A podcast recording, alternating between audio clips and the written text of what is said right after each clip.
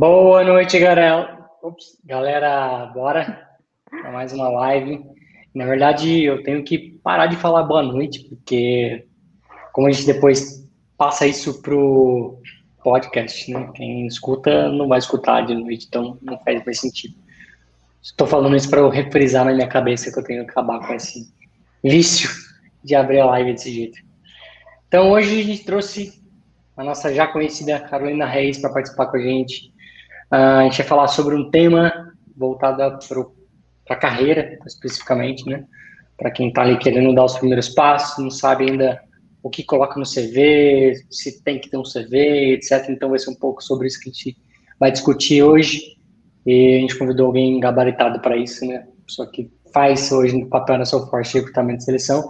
Então, entende bem de currículo e vai conseguir opinar, dar a opinião de forma mais precisa do que eu, o Arthur, que embora a gente veja o currículo de vez em quando, não é com tanta frequência e nem com a mesma habilidade que ela.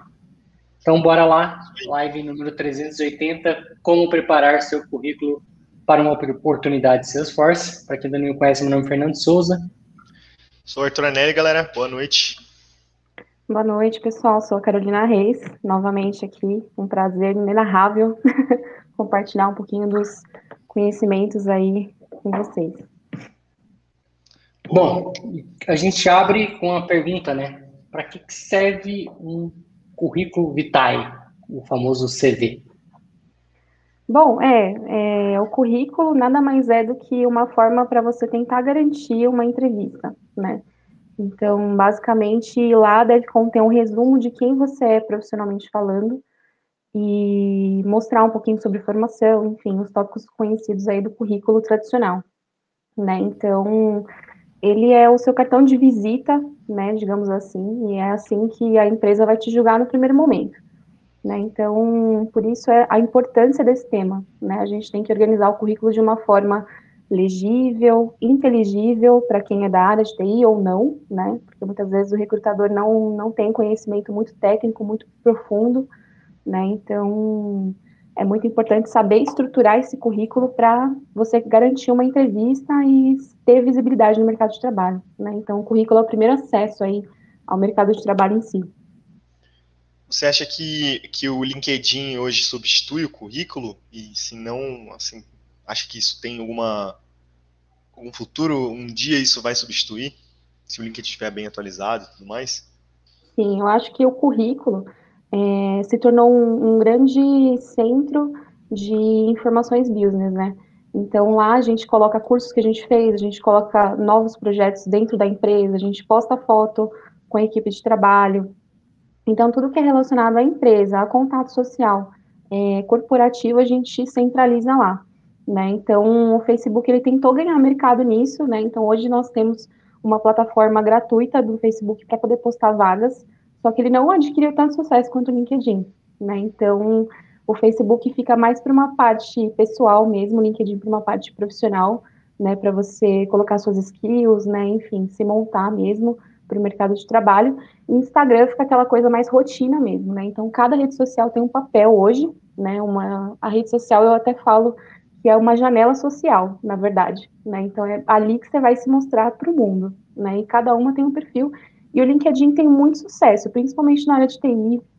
É, recursos humanos também é muito popular a gente buscar currículos, né, dentro da, do LinkedIn e demais áreas, né, diversas áreas mesmo. Então, o LinkedIn, dependendo do cargo, tem muito sucesso. Agora, dependendo do cargo, nem tanto. Entendi. Legal. Tá, tá no mudo, Fernando. Que cargo você vê que não tem tanto hoje? Cargos mais operacionais, né? Cargos, por exemplo, de babá, faxineira, né? Cargos mais voltados para essas áreas, eu não vejo muito sucesso. Né? Salesforce Developer. pois é. é. né, mas, a gente está assim, seguindo por esse caminho, né? Sim. Por exemplo, a área do direito, né, falando de um, de um perfil é, que tem uma remuneração melhor, né, ao cargo de direito, por exemplo, eu não vejo tanta visibilidade, visibilidade no LinkedIn. Cargos relacionados à logística também eu não vejo tanta visibilidade. Mas agora, área comercial, área de TI, área de qualquer parte administrativa, áreas de recrutamento e seleção têm muita visibilidade. Né? Não que o direito ou a administração também não tenha. Tem. O direito ou a parte de logística, desculpa, não tenha. Eles até têm, mas não é com tanta força. Né? A gente entende né, que o LinkedIn é uma plataforma extremamente cara hoje. Né? Para quem não sabe, por favor, dê uma pesquisada, é chocante os valores. Né? E então acaba meio que né, focando para alguns cargos que gira mais dinheiro, né? Então é um reflexo, né? É, muita gente acha, né, um bom ponto que você tocou aqui né, em relação ao LinkedIn, muita gente acha que o LinkedIn é só é gratuito, né? Então, de maneira geral, é gratuito, você pode criar lá o seu perfil de forma gratuita. Você tem o Plus ali, né, quando você converte a sua conta para Pro, na verdade, que ele chama, que aí te dá um pouco mais de acesso, um pouco mais de, de opções ali, né, de mandar mensagem direta sem ser é, contactado, sem ter, sem ter pessoa na lista, você pode pôr um assunto da, do contato que está fazendo. Uhum. Você tem um limite de mensagem que você pode mandar e tem vários uhum. planos ali que vai evoluindo nesse Pro. Uhum. Eu tenho o primeiro nível ali do Pro, que eu uso para poder ter mais contato com algumas pessoas quando preciso.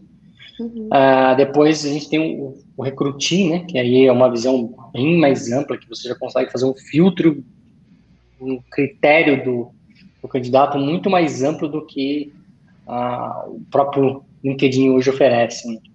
Ele é voltado mesmo para o recrutador, só que isso custa uma bala, né, uma bala de, de ouro, acho que não é nem de prata, né? E acho que o Pro é uma bala de prata e o Recrutin é uma bala de ouro. E depois você pode fazer a postagem das vagas, né? Então, ontem eu postei uma vaga no Salesforce lá, né? A gente está procurando um desenvolvedor Salesforce, Salesforce de júnior para pleno, ou pleno. Se você está aí desse lado e tem interesse, já fica a dica aí. Contacte a gente. E. Carolina agradece. E, e, e assim que você termina de postar a vaga, ele já pergunta, olha, quer impulsionar essa vaga, né? Quer ter o recurso premium que vai te dar acesso a isso, isso, isso, isso, isso. Então, muitas empresas também utilizam o que a gente chama de slot, né? Slot de vagas, para poder colocar a sua vaga uma maneira mais intensiva, então um filtro maior, uma, uma série de recursos que tem LinkedIn. Então, também é uma opção em muitas empresas. A gente até mesmo utilizou, né? Aqui para tentar achar candidatos para algumas vagas não fomos tão felizes, eu acredito, né, Carolina? É. Mas é um, é um recurso também. Sim. Então, é, eu percebo que assim o algoritmo do LinkedIn ele é fantástico, né? Então uma busca livre pelo search ali mesmo do, do, do, painel do LinkedIn, sem o recruiter, né, que é a função dele paga, ele mostra algum, algumas pessoas que têm um perfil realmente que você está buscando, mas ele não mostra todos.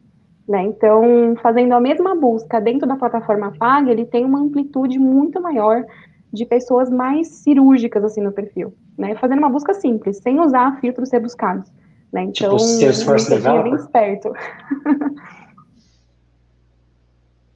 Boa. E quando, CV, né? é, voltando voltando para o tópico, quando a gente olha para o é, só isso aqui já deu uma live, né?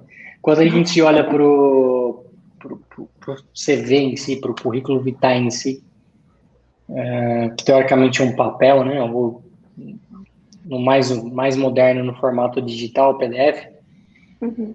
A gente tem que olhar para as estéticas dele, né, o que, que, o que colocar ali. Tem alguns que ficam com um vazio enorme, né? tem outros que tem 30 páginas, como é que isso afeta ou não o currículo de um candidato?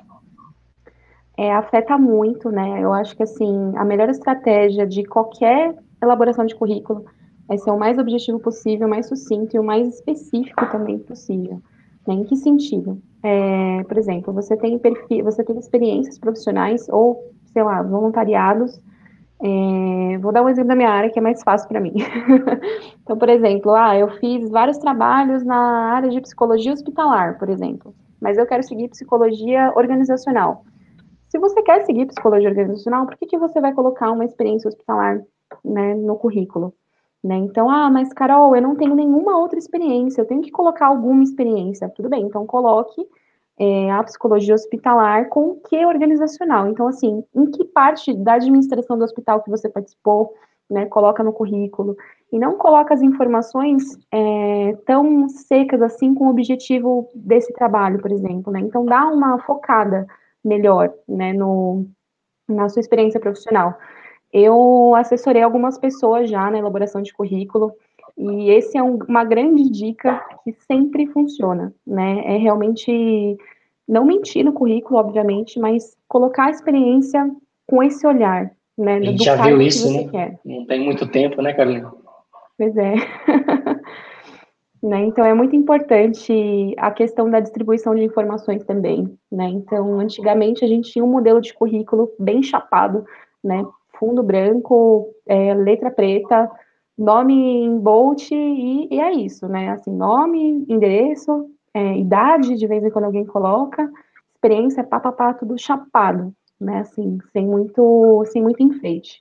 Já hoje a gente vive numa era que um currículo super bem elaborado, um currículo bonito, é muito mais visualizado do que um currículo chapado, né? Então, não está no script, mas eu vou tentar achar o meu currículo aqui. Faz tempo que eu não atualizo ele.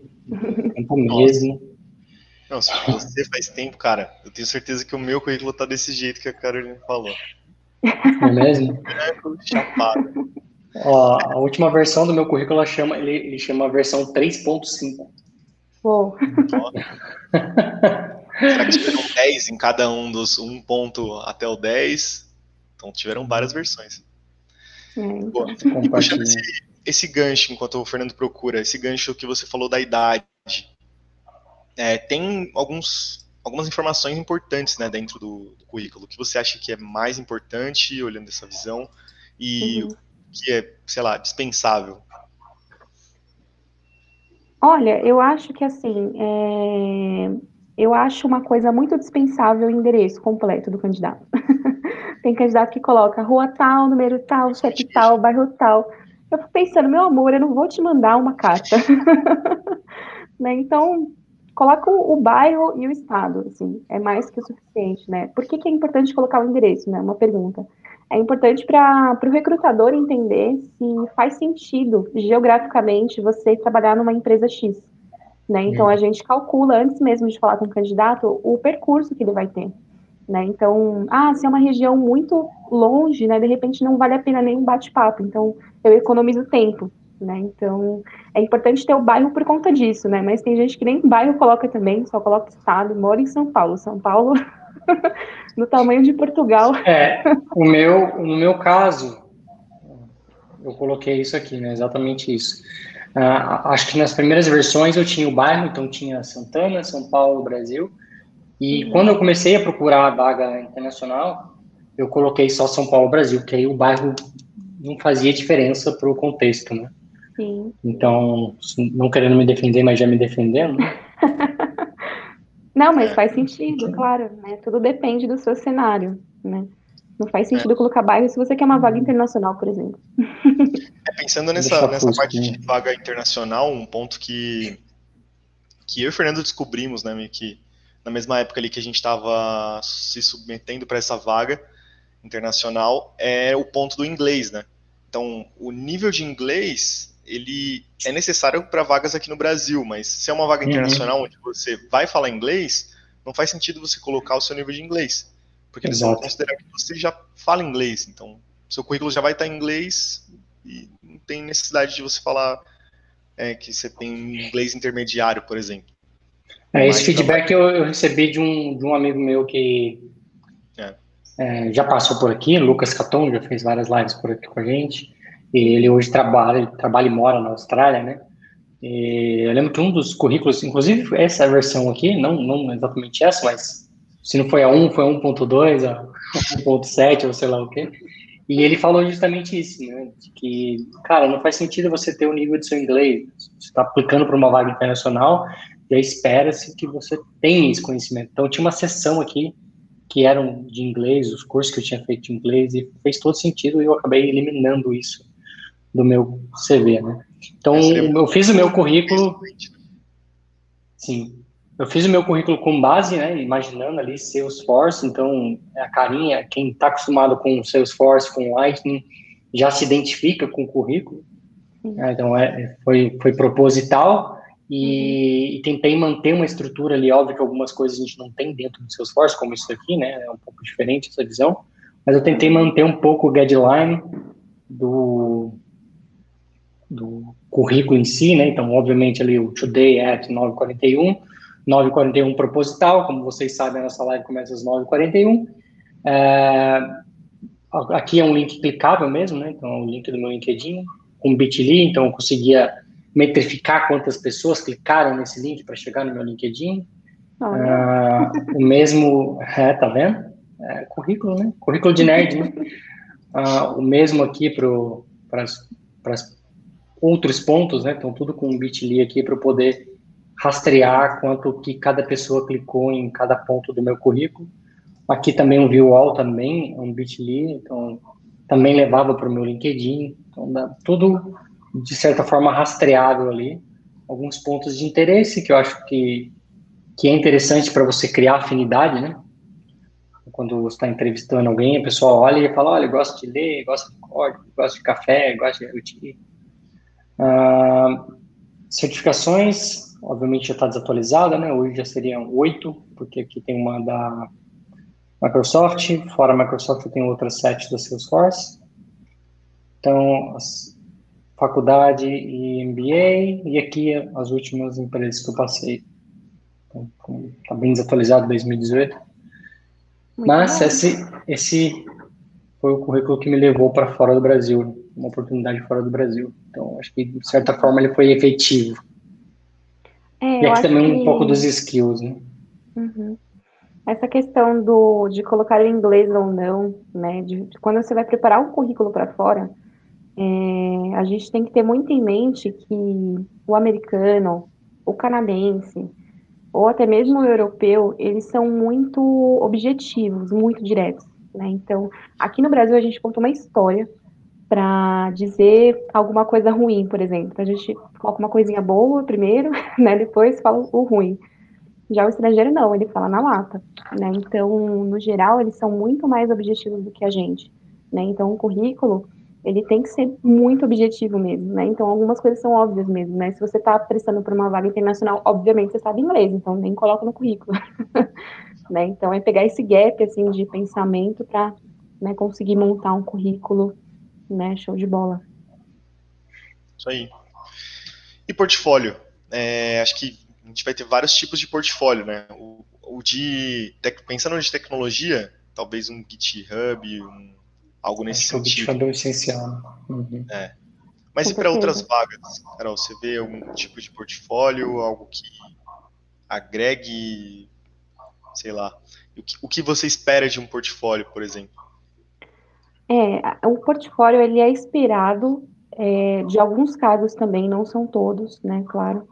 E eu até queria trazer um caso aqui de uma vaga de TI que eu fiz há um tempão atrás, que era uma vaga para uma empresa que estava desenvolvendo alguns jogos, né? E o cara fez o portfólio dele dentro de um jogo.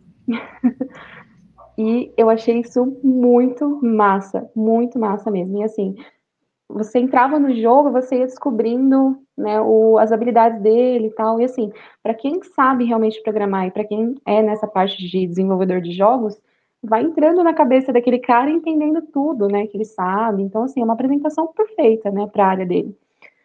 Mas, assim, levando num contexto para outras áreas, né, o que, que a gente espera de um portfólio? A gente espera, é, geralmente, né, o portfólio ele tem um, um clima mais tranquilo, né, do que um currículo propriamente dito, né, então ele tem uma linguagem diferente, ele tem uma distribuição diferente também, não é igual ao currículo, né, então, a gente consegue visualizar ali os projetos que ele fez, né, os engajamentos que ele tem com o estudo, uh, alguns, alguns projetos extracurriculares da faculdade, por exemplo, ou por fora da, do trabalho atual que ele está fazendo. Né? Então, uma coisa que abranja essas questões, mais ou menos, né? É, mas, como eu falei, não é toda área que precisa de um portfólio, né? A área de TI é bem famosa por ter, né? Tem gente que me manda é, alguns links ao invés de me mandar o currículo, né? Então, eu acho isso interessante, não acho isso ruim, né? A pessoa nem, nem faz um currículo mesmo, é aquilo que está no LinkedIn e um link pessoal dele, do portfólio dele, né? Não acho que isso seja uma coisa ruim, né? Então, é uma ferramenta para você conseguir ter um pouco mais de acesso, né? E se mostrar mais também, né? Porque acaba criando mais visibilidade. Sim. Eu acho que na maioria das vezes o LinkedIn vai substituir, principalmente na parte de TI, vai substituir bem o currículo, né? O problema que eu vejo é que as pessoas não atualizam o LinkedIn. E aí é outro problema que, né, voltando a falar do LinkedIn aqui, mas que a gente iria muito longe, uhum. é que a pessoa tem todo o trabalho de atualizar o, o currículo, colocar lá o que ela trabalhou, com que, com que tecnologia, quando faz, né, nem todo mundo faz isso, mas com que tecnologia, qual for o projeto, etc. E esquece que o LinkedIn também você consegue colocar exatamente isso, né, refletir exatamente isso. E de uhum. certa forma vai ser muito mais efetivo no LinkedIn, por quê? Porque ela vai pesquisar por aquilo. Pode ser um calcanhar de Aquiles, como é o meu caso, né? Às vezes chega vagas de iOS, às vezes chega vagas de .NET para mim, coisa que eu já não trabalho há anos, né? Mais de seis uhum. anos que não trabalho com isso, e continua chegando vaga para mim. Por quê? Porque a pessoa coloca líder técnico .NET iOS, aparece o Fernando lá na pesquisa para ele. Então, uhum. quanto mais informações você conseguir colocar no seu LinkedIn, mais fácil vai ser você, mais fácil vai ser você ser encontrado dentro do LinkedIn. E não só colocar o nome da empresa, né? Esses dias mesmo, estava procurando um profissional, entrevistei uma pessoa, é, precisava de outras opções, o que, que eu fiz? Peguei o currículo, peguei o LinkedIn dessa pessoa, entrei em todas as empresas que ele trabalhou e saí procurando pessoas do mesmo perfil dele. É, uhum. E aí sim, olhando o que cada um trabalhou. Então, você colocar ali só a empresa não vai te ajudar. Tem que colocar o que você fez, qual projeto você fez ali, uh, qual desafio você venceu ali dentro, qual, tudo que você puder colocar de informação, até quando você teve trocas né, de papéis dentro da empresa, é interessante você colocar para mostrar que você evoluiu, que você gosta de seguir uma, uma carreira dentro de uma empresa, embora a gente vê que isso tem ficado cada vez é, como que posso dizer, mais frequente a, a, troca de empresa e as empresas não estão vendo isso tanto como um problema. Né? Uhum. Antigamente, sei lá, 10 anos atrás, 15 anos atrás, a pessoa que trocava muito de empresa era uma pessoa problemática, né? tinha que ter 20 anos de carreira. Hoje em dia eu me assusto, às vezes Vejo uns amigos lá falando, comemorando 12 anos de aniversário na minha empresa. Eu falo, meu Deus do céu, como é que essa pessoa conseguiu chegar 12 anos numa empresa? 12 anos é muito longe. Não, esse é um caso recente que eu vi no meu LinkedIn. Eu até postei no grupo, falei, galera, encontra o erro. E ninguém conseguiu entender o que era a piada ali, mas era isso, uma pessoa, um rapaz que fez faculdade comigo, estava fazendo 12 anos dentro da empresa. E eu tenho alguns amigos da época da faculdade que tem, tem, estão em empresa há muitos anos, muitos anos. Então, mas são casos raros, né? Não é tão comum de se ver. Mas também não tem um certo ou errado. Né? Se a pessoa está bem ali, que siga por vários anos mesmo, né? Mas acho que olhando para o cenário atual, olhando para o nosso universo Salesforce, é mais comum ainda essa troca, né? Um ano, às vezes um, um pouco mais de um ano, às vezes um pouco menos de um ano, mas é comum ver às vezes a pessoa pega por projeto, então um projeto de seis meses, ela não vai colocar no currículo. Então ela coloca no currículo, ela participa de um projeto de seis meses.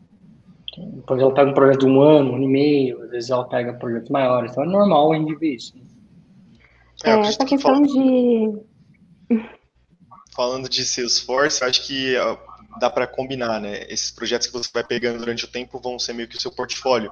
Por exemplo, eu peguei um projeto de seis meses que eu trabalhei com marketing cloud eu não vou conseguir ter acesso ao Marketing Cloud no Trailhead. Então, eu acho que você tem que colocar no currículo que você teve acesso ao Marketing Cloud de fato ali, né, hands-on, né? Então, sendo parte do seu portfólio, as empresas e os projetos que você passou. Uhum. É, essa questão de você colocar um descritivo é, na sua função é de extrema importância para qualquer área, porque tem que partir do princípio que o recrutador, é, muito provavelmente não sabe é, a fundo o que você realmente faz. Né? Então, eu já trabalhei em consultoria por bastante tempo, trabalhei em RH interno também, hoje estou na Soulforce. E assim, a, dentro de consultoria, a gente é, é obrigado a fazer um estudo sobre a vaga. mas esse estudo é muito raso perto do que vocês conhecem, né? Então a gente recebe uma lista de, geralmente, né? A gente recebe uma lista de, de coisas que aquela pessoa precisa saber. E aí a gente pergunta para a pessoa, você sabe Apex, você sabe isso, você sabe aquilo? E aí a pessoa fala, ah, não, eu sei, eu já fiz projeto assim, assim, sabe? Aí você fica com aquela cara de paisagem, hum, estou entendendo. Mas muitas das vezes a gente não entende. Né? A gente sabe o que é, sabe mais ou menos como funciona, mas a parte técnica e prática a gente não faz a mínima ideia. Né? Então é muito importante é, esse, essa clareza no currículo para quem está em busca né, de, de uma oportunidade profissional. Né? Inclusive, até um, pegar um exemplo do Fernando. Se você entrar no, no perfil do Fernando, no LinkedIn, você começa a ver as primeiras experiências dele super descritiva. Aí depois acaba a descrição. Então, tipo assim, não tô em busca. Não, na verdade, eu acho que o meu. Vou até abrir aqui meu, meu, meu LinkedIn, peraí. Eu acho que já deixei, deixei de ser exemplo já, porque eu já tô meio que bravos com os recrutadores, né? Quem entra ali já vai falar, eita, nós. Sim. Mas tem uma mensagem bem clara para os recrutadores que costumam não ler o meu LinkedIn, não, não ver o perfil. Vamos lá, deixa eu compartilhar aqui. É, é, nesse caso aí, também a gente vai entrar num cenário de Salesforce, né? Que é meio, meio atípico, imagino. Uhum. É. Todas essas o que a Carolina está tá descrevendo é exatamente isso. Né? Então, quando o pessoal olha aqui, tinha a descrição do que trabalhava, .NET, projeto 1, projeto 2, aí mantive isso aqui na próxima empresa, aqui também, né? Então, até, até aqui estava ok, né? Aqui era a empresa que eu era dono há muitos anos atrás, então não tinha descrição mesmo. Aqui já foi diminuindo, né? Quando eu entrei no mundo do Salesforce, efetivamente, né? Aí a coisa desgringolou e acabou aquele, aquela sede, aquela, aquela necessidade de colocar a descrição, né? Mas aqui tem essa mudança de cargo, né? Então, citando um pouco isso, né? Essa transição de carreira aqui. É... Mas viu como é caro, né, o interesse do candidato para procurar emprego? Né? Uhum. Então, ele não precisa me falar que ele quer um emprego. Eu olhando o currículo dele, eu já consigo entender se ele está muito ativo no LinkedIn, se ele compartilha muita coisa, as empresas que ele dá like, né, que ele segue, né, no, na rede, é, enfim, o número de conexões, né, enfim, tudo isso. Acho que a gente tem, acho que a gente então tem que trocar essa, esse título dessa vaga, então, para título desse, dessa live para ensinando os recrutadores a recrutar. Por favor, recrutadores, olhem meu perfil, vejam o que a Carolina está falando. Não estou interesse. não estou interesse, né? Não é, não é para ser arrogante, né, pessoal? É longe de mim, tá? É, mas eu até coloquei uma mensagem aqui. Ó. Recrutadores, se você realmente leu meu perfil, saberá que não estou em busca de uma nova oportunidade. Porque eu acho que depois que eu coloquei isso até diminuiu um pouco, mas Muitos não leem esse, é. esse sobre, né? não lê, não lê, não lê. Mas eu recebo muitas, assim, toda semana, né? uma ou duas por semana. Uhum. Ah, acho que agora, colocando também, contratando aqui, acho que isso diminui também um pouco essa intensidade, né? Pelo menos é o que eu espero, né? Mas. Chega, é, a vaga. E pessoas que não lê, às vezes usa o Recruit, que tem uma ferramenta de, de automação ali, né? O Recruiter dentro do LinkedIn tem uma, uma ferramenta de automação que basicamente ele seleciona vários, escreve a mensagem, fala aqui vai o nome do candidato, dispara, ele sai disparando aquilo para trocentas pessoas ao mesmo tempo e você acaba sendo só mais um no meio da multidão. É, o nome disso a gente chama de pulverização da vaga, né? A gente realmente dispara vários e-mails, mensagens de WhatsApp, LinkedIn, para tudo quanto é lado. Isso foi uma medida muito desesperada nossa. É isso que eu ia falar, desespero batendo. É, a meta Cadê bate, a gente fica desesperada e vai tudo, tudo, tudo para tudo quanto é lado. Se, se, um, se um vingar, né, já valeu a pena. Com certeza.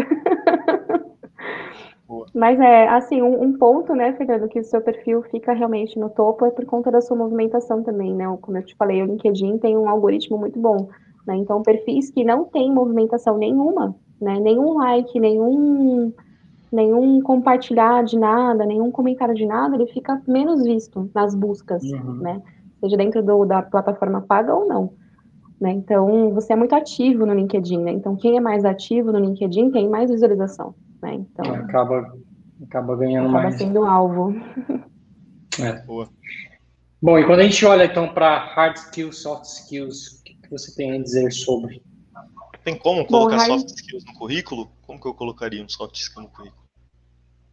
É, bom, primeiro para definir, né, para quem não sabe ainda o que é, hard skill basicamente é uma coisa que a gente consegue treinar, né? Então, são habilidades que a gente aprende em cursos, faculdades, enfim. E os soft skills são coisas que a gente não consegue treinar, né? Que são coisas naturais da pessoa que a gente avalia em entrevista, né? Que é senso de liderança, capacidade analítica, de solução de problemas, né? Enfim, gestão de tempo, né? As dinâmicas servem para isso, né? Para a gente avaliar é, é, esses detalhes do perfil, né? É importante colocar? Sim, considero muito importante, principalmente as hard skills, né? Tem que colocar formação. Não adianta você ter um diploma e não, e não divulgar isso para o mundo, né? Ainda mais porque muitas vagas pedem isso, né? E super importante, todos os cursos, tudo que você realmente fez de especialização ou de refinar algum tipo de conteúdo, enfim, coloca no currículo, muito importante. Agora, soft skills, né, que é um, uma questão, né, tem muita gente que coloca, ah, eu tenho é, é, habilidade com trabalho em grupo, é, sou comunicativo, né, e coloca algumas coisas assim, bem padrão, né, a gente está cansado já de ler isso em currículo. é uma coisa que deve ser posta no currículo? Olha, eu, eu sou a favor de que não coloque, né, porque isso é a gente que vai avaliar, né? Então, muitas vezes a gente coloca uma coisa para ser visualizado, mas a gente nem tem tão forte isso no nosso perfil. Né? Então, vários currículos já peguei nesse sentido, né? De colocar assim, ah, eu tenho super habilidade de liderança, por exemplo. Eu faço uma dinâmica com o cara e ele não desenvolve, né? A dinâmica com o grupo dele. E eu coloco ele como líder justamente, né? Porque ele colocou lá, a gente conversou em entrevista. É, eu fiquei meio na dúvida, mas aí fiz a dinâmica e falei, meu, você vai ser o líder para eu te avaliar, e ele não desenrolar. Né? Então, essas soft skills é, é um recrutador que vai avaliar, né? E a gente avalia isso pensando na cultura da empresa, né? Então, não é uma coisa padrão. Muitas vezes, uma pessoa que não tem esse quê de liderança é interessante para algumas vagas, né? E outras é super necessário. Então, hoje a gente tem mercado de trabalho para tudo quanto é perfil, né? Não fique se sentindo menos por não conseguir trabalhar em grupo, por exemplo. Claro, é uma coisa muito importante, mas com certeza você vai ter seu espaço no mercado de trabalho se você souber trabalhar, independente se for em grupo ou não. Né? Eu acho que a qualidade do trabalho que você faz vale muito mais do que qualquer soft skill, né? E algumas empresas pedem com muita força essa questão da soft skill, né? Então a gente, nós recrutadores, tentamos equilibrar essa parte para entregar o melhor candidato possível. Né? Então, no geral, não. Após a pergunta, enrolei, enrolei, enrolei. A resposta é não. Não. É, um, um outro ponto que eu estava lembrando aqui, né, em relação a, a, a, Não sei nem se é soft skill, mas o hard skill. Uhum. Caramba, fugiu da mente. Ah, agora todo mundo vai ficar curioso.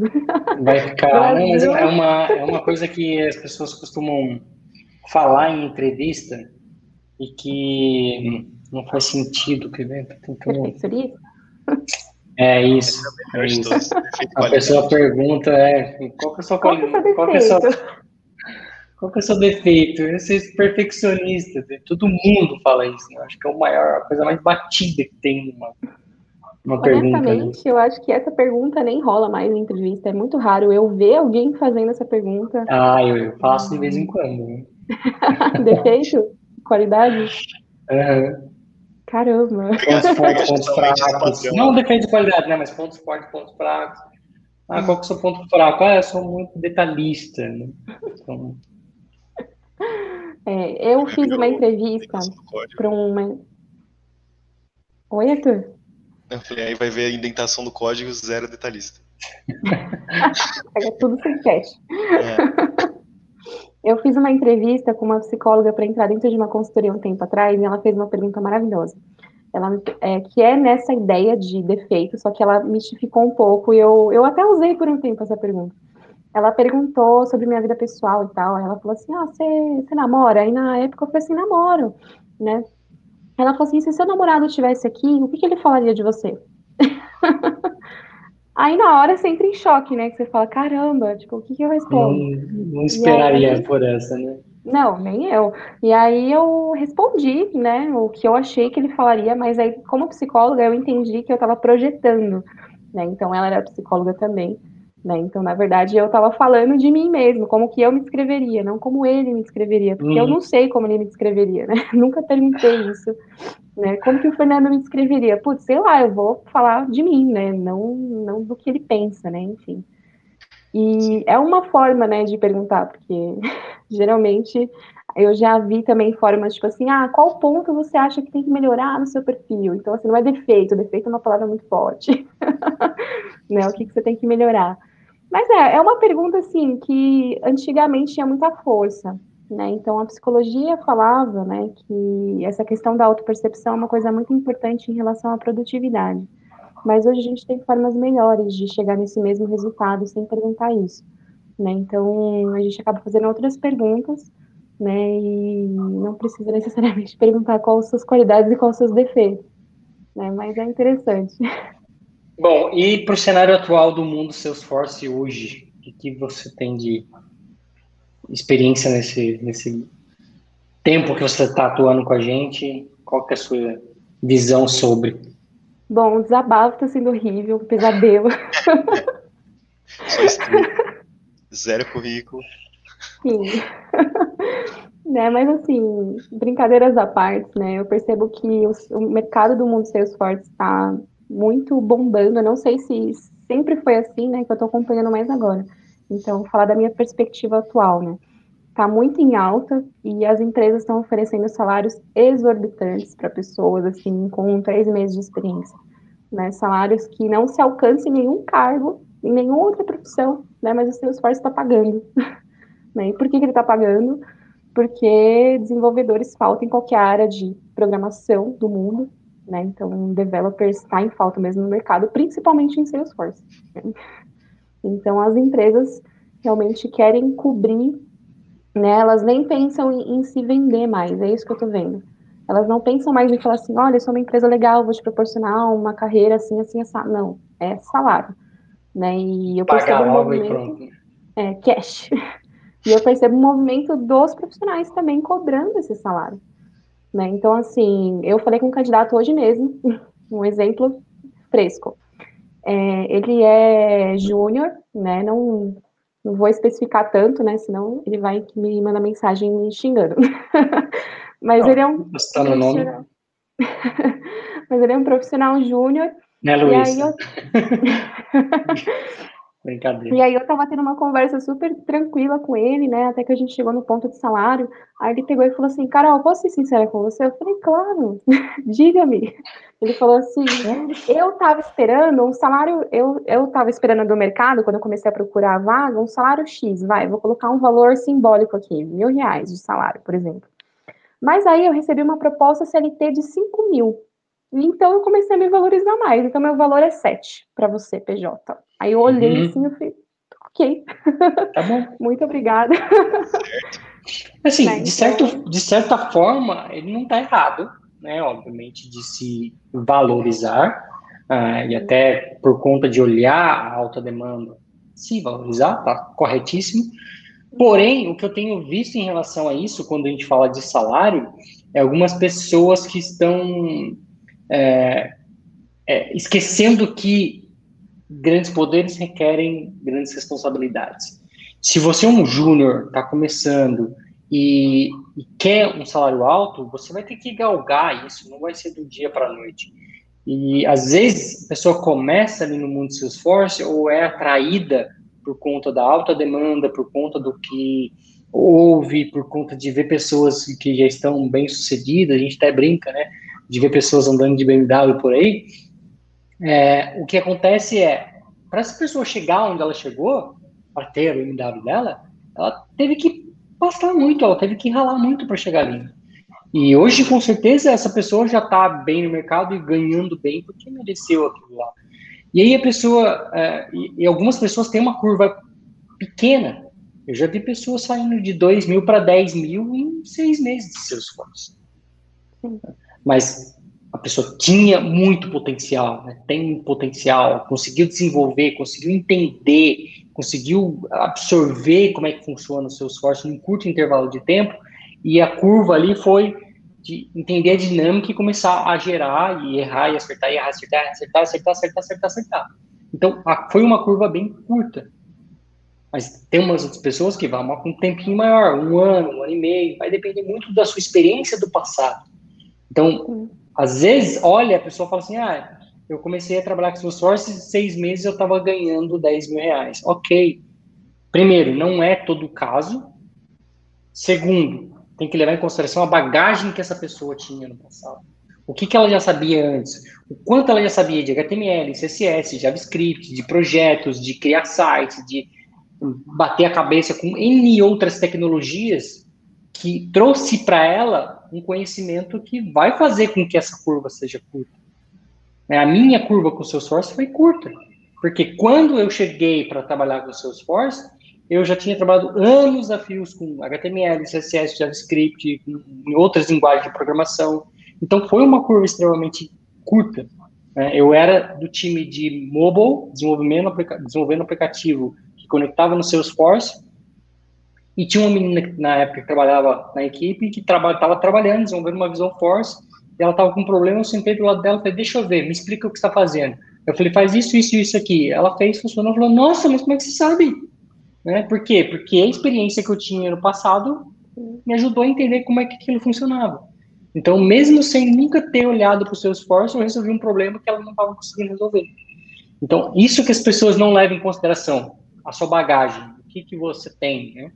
E aí acham que simplesmente porque uma pessoa ou duas pessoas que ela conhece fez uma transição de carreira, fez um, uma subida de cargo e salário rápida, ela acha que ela vai conseguir isso também. Pode ser que sim, pode ser que não. E aí vem aquilo que eu falei, elas esquecem que tem grandes responsabilidades. Ela pega um cargo onde estão oferecendo 6 mil para um júnior e ela chega, ok, tá lá, salário bonitão, belezinha. A pessoa não tem um certo nível de maturidade ainda em termos de carreira, em termos de projetos, dão uma demanda para ela no que se espera, dado ao que ela está recebendo, e ela espana, ela não consegue. E o que vai acontecer é o que a gente já viu acontecendo várias vezes. A pessoa.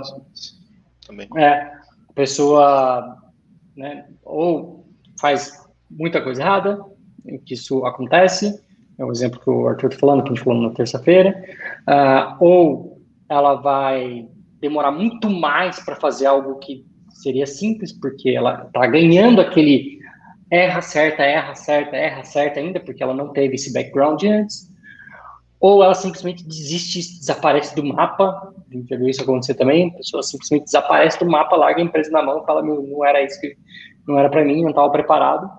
Então tem todo esse cenário e que é, às vezes a gente tem que ter humildade de né, baixar a cabeça e falar, cara, entendo que o mercado tá bom, eu quero aprender, eu quero ganhar para poder aprender, então deixa eu começar do raso, não querer já começar nadando de braçada, né? porque para você nadar de braçada né, te leva tempo, leva um tempinho. O que a gente vê no mercado hoje é a pessoa aprendeu, chuta a bola, joga no campo, sai jogando aí. Mas não é assim, né? Não é assim, que infelizmente. Uma hora, uma hora o nível dos profissionais vai nivelar de alguma forma, então você vai precisar ter certificação, você vai precisar codar em front-end, back-end em um nível muito bom, você vai precisar conhecer da plataforma em um nível muito bom, e por mais que agora pareça que você está pegando um atalho por estar tá entrando em uma área que tem muita demanda e que está pagando muito bem, isso você não vai construir uma base e não vai se deixar construir uma base. Então, o jeito de você construir uma base é você estudando, ficando ali, batendo cabeça, enfim, não querendo chegar em. Errar, acertar, errar, acertar. Né? É, em um ponto que você vê ali um, um objetivo, querer chegar a isso em seis meses, porque a pessoa batalhou muito para ter chego lá, né? Então acho que, assim, pode ser que você esteja pegando um atalho, mas para mim, no longo prazo, é um castelo de carta. E quando uma hora, toda tecnologia acontece isso, uma hora a coisa vai nivelar e aí você vai ser cobrado por isso. É, eu acho que, assim, eu tô participando de vários grupos de Salesforce ultimamente, né, por conta das vagas. Muitos grupos de quem, da galera que tá começando. E uma coisa que eu vejo muito nos grupos, assim, com muita frequência, toda semana tem uma pessoa que fala alguma coisa nesse sentido, é que tá querendo entrar no mundo do Salesforce por conta de dinheiro. Né? Então, assim, esse perfil, né, eu acredito que na maioria das vezes não tem tanto sucesso no mercado né? Porque a plataforma Salesforce parece muito simples, mas não é, é extremamente difícil, é extremamente detalhista, é extremamente conectada, então você precisa ter uma inteligência gigantesca ali naquilo para fazer alguma coisa muito legal acontecer. E se você lá só por dinheiro, né, muitas vezes o preço não se paga. Né? Então, o profissional que é realmente apaixonado por programar, ele vai render muito mais no mercado de trabalho do que uma pessoa que está lá só por dinheiro. Né? Então, assim, uma dica que eu dou, se você está entrando no mundo do seu esforço só por dinheiro, vai fazer uma coisa melhor da vida, né? Vai, sei lá, viaja, vai parecer a mente, né? Porque, assim, o mundo de, de programação é para quem realmente gosta, não é fácil ficar na frente do computador vendo aquele monte de letrinha que eu não faço ideia para que serve, né? Mas e vendo um monte daqueles negócios que o Salesforce tem, enfim, é muito difícil realmente seguir nessa carreira, né? Não é uma carreira fácil. Parece fácil porque a galera ganha muito bem, mas não é simples assim, né? Realmente bancar um projeto é muito difícil, né? Ter essa expertise que o Fernando estava falando, né? Que o Arthur também falou um pouco, né? É, é uma coisa que vai sendo construída ao longo do tempo, que muitos já têm por conta da bagagem de programações anteriores, em outras linguagens, em outros sistemas e afins. Mas para os que estão começando, é uma coisa que vai ser construída e vai ser construída quebrando a cara, e vai doer, vai ferir o ego, né? Você vai se sentir inútil, e aí depois melhora e a vida fica boa de novo, né? Então. É, complemento com duas, com duas coisas que eu sempre digo, né? A primeira é que quem por dinheiro vem, por dinheiro vai. Né? Se você está trocando de empresa por conta de dinheiro, muito provavelmente você vai sair dali para ir para outra por conta de dinheiro e assim vai indo até né, se atingir o que você quer, sei lá, um milhão de dólares. Ou até ah, feito, né, pelas empresas. É. Outra coisa que eu também sempre digo é nunca aceite uma oportunidade só pelo salário. Eu já cansei de falar isso para Arthur em outros momentos da vida, né, antes de, de tudo acontecer, eu já falava isso para Arthur. É, eu já aceitei, aliás, se eu olhar para as últimas quatro lugares, quatro empresas que eu trabalhei, as quatro de Salesforce, nenhuma das quatro foi pelo dinheiro. Foi pela oportunidade, por querer uma mudança, por querer fazer algo diferente. Então, nenhuma delas foi por dinheiro e Todas elas eu tive aumentos consideráveis, porque justamente eu era reconhecido depois, com o tempo, mostrando meu trabalho, e aí o salário vem inevitavelmente. Inevitavelmente, se você mostra um bom trabalho, isso vai ser reconhecido. A menos que a empresa não preste, e existe muito isso também, né? Mas na maioria das vezes, aí é a questão, se você faz um bom trabalho, vai chegar uma hora que você vai chegar com o seu chefe e falar, cara, estou recebendo uma proposta assim no mercado. Não estou procurando, mas recebi. E agora? Então, e aí é onde geralmente você vai nivelando e vai subindo uma escadinha.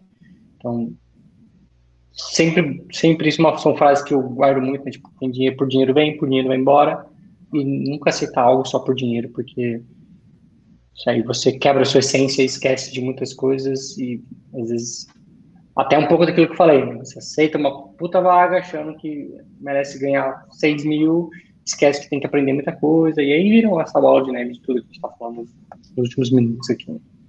Sim. Bom, para a gente fechar, candidaturas. Bom, é, é um ponto importante, né? Muita pessoal que está começando, eu sinto isso deles, né? Dos grupos, é, dos bate-papos, de, todo mundo que está assim realmente começando. Tem três tipos de perfis. Tem o desesperado, que fala assim, ai, me dá uma vaga, pelo amor de Deus, eu sou demais, eu estudo, eu faço isso, aquilo, aquilo outro. E aí ele dá tiro para tudo quanto é lado mesmo, né? Ele não, não tá nem aí para nada, ele vai tentar dar o melhor dele em questão de volume, né, para tentar atingir uma vaga. Tem o do meio que é a melhor opção. Ele realmente dá para perceber que ele se candidata para algumas vagas específicas, então não é só para por ser Salesforce, não. Ele realmente pensa na empresa, ele realmente pensa é, na visibilidade que vai ter, ele realmente pensa nessa questão é, do histórico da empresa, né? Então, eu já ouvi de candidato, ah, a Soulforce dá curso, então eles têm uma visão de, de construir um profissional, provavelmente, né? Eles me perguntam às vezes, Carol, realmente eles são didáticos aí dentro? Tipo, dá para começar? Dá para dá isso, para aquilo, né? Então, ele tem um olhar diferente, né? Ele não busca um salário, enfim, ele busca um espaço para se construir mesmo, né? E tem o candidato que é um fantasma, né? Ele não se candidata, ele não faz currículo, né? Mas ele manda mensagem nos grupos falando: e aí, gente, tem, tem alguma indicação, né? O famoso QI para alguma posição, né? E todo mundo ignora ele e ele provavelmente vai para outra área daqui um mês, dois meses, quando ele enjoar do seu esforço, né? Então, é muito do, do que o Fernando estava falando agora, né? Assim, entenda o contexto da empresa, né? Acho que tudo na vida tem que começar com uma base. Né? Então, quando a gente nasce, a gente tem a base familiar e vai para o mundo. Então, quando a gente é profissional, a gente tem uma base estudantil né, e profissional, com os primeiros empregos estágios, e aí depois a gente vai para o mundo. Então, a gente tem que é, ter essa base fortalecida, né, para qualquer coisa na vida, né, e o profissional não ia ser diferente, né, então pensem nisso, né, não tenham medo de se candidatar para as vagas, né, realmente, manda mensagem para o recrutador, fala, oi, recrutador, meu nome é fulano, eu gostei muito da empresa que você está trabalhando, queria saber se tem alguma oportunidade, enfim, dá seus pulos, né, se candidate para vagas que você realmente tem interesse de, de fazer parte da história da empresa, né, e não só por ter uma, uma oportunidade em Salesforce, né, não seja tão desesperado. Eu coloquei aqui no link o, o LinkedIn da Carolina, para quem quiser se conectar com ela e conversar sobre vagas, temos vagas, né, então fica aí a dica.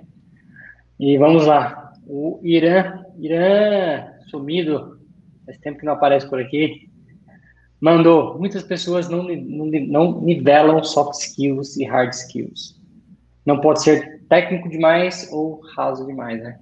Então, concordo, né? É um pouco do que a Carolina falou, né? Tem que tem que estar tá ali entre os dois e algumas coisas não faz tanto sentido para o CV, né? Então, tem que deixar claro algumas coisas que você considera soft skill, então, exatamente trabalho voluntário, né, acho que é um bom soft skill para colocar dentro do CV, dentro do, uh, do LinkedIn, uhum. hard skill, certificações. Né? Uhum. A forma como que você descreve o seu, o seu trabalho, eu também acho que entra um pouco, dá para perceber um pouco do, do, de algum soft skill que você tem. Uhum. Sim. Fábio Queiroz mandou: grandes empresas usam ferramentas que fazem varredura de palavra-chave do seu currículo. Se for baixo de 80%, eles nem leem seu currículo. Eu acho que são péssimas empresas que fazem isso, para ser bem honesto, porque aí às vezes ela perde até profissional. Mas dependendo da vaga também é difícil, né? Óbvio se um dia falando de Salesforce Developer, cara, qualquer numerinho que tiver é bom, né? 10% que o cara tiver ali, a gente já está concordando. E é o que a gente falou, a necessidade faz a, a isso acontecer, né? Agora, quando a gente olha para o gerente comercial, que provavelmente, estou chutando aqui, nem sei, a Clã vai saber com mais precisão do que eu, mas que provavelmente tem muito mais opções, aí sim faz sentido você filtrar ali, né, para ver se essa pessoa tem todas as, os skills que a empresa procura. Mas ainda assim, eu acho que sei lá, eu, eu particularmente sou contra esse tipo de, de filtro, porque eu acho que não filtra de fato bom do ruim, uhum. sabe? Você só está filtrando por palavra-chave. É, que antigamente acontecia muito, não sei, eu não participo mais de tantas vagas, então não vejo isso, mas. Ah, me mande seu currículo em Word. Você fala, pô, só tem PDF. Não, tem que ser em Word. mando caçar coquinho no meio do mato, né? Primeiro que já tá pedindo meu currículo, já tá errado, agora vem pedir um currículo em Word. Faltava falar, manda em TXT, que daí já coloco no sistema aqui. É, essa questão que o Fábio falou, né? A Cato, por exemplo, ela coloca exatamente desse jeito, né? Esse percentual de aderência com a vaga ou não. É interessante o filtro que a Cato faz. Mas é aquilo que a gente falou no começo da live. Né, o currículo é um cartão de visita, né? Ele tenta te garantir uma entrevista. É, eu sou a favor do que o Fernando está falando. Eu não, eu não julgo o livro pela capa. Eu gosto de bater um papo, entender o perfil daquele, daquele, daquela pessoa que tem interesse. É, mas, né, obviamente, muita gente segue o currículo apenas. Né? Então, por isso que é importante ter um currículo bem estruturado, né? Porque nem todo mundo é, tem essa, essa visão, né, de, de procurar um perfil, né, pessoal bom, né, e não só um perfil técnico bom, né, uhum. então, interessante essa, essa colocação. Marcelo Martins, boa noite pessoal, perdido no tempo, nem me atentei que hoje era quinta, cara, as semanas estão, os dias estão voando, voando.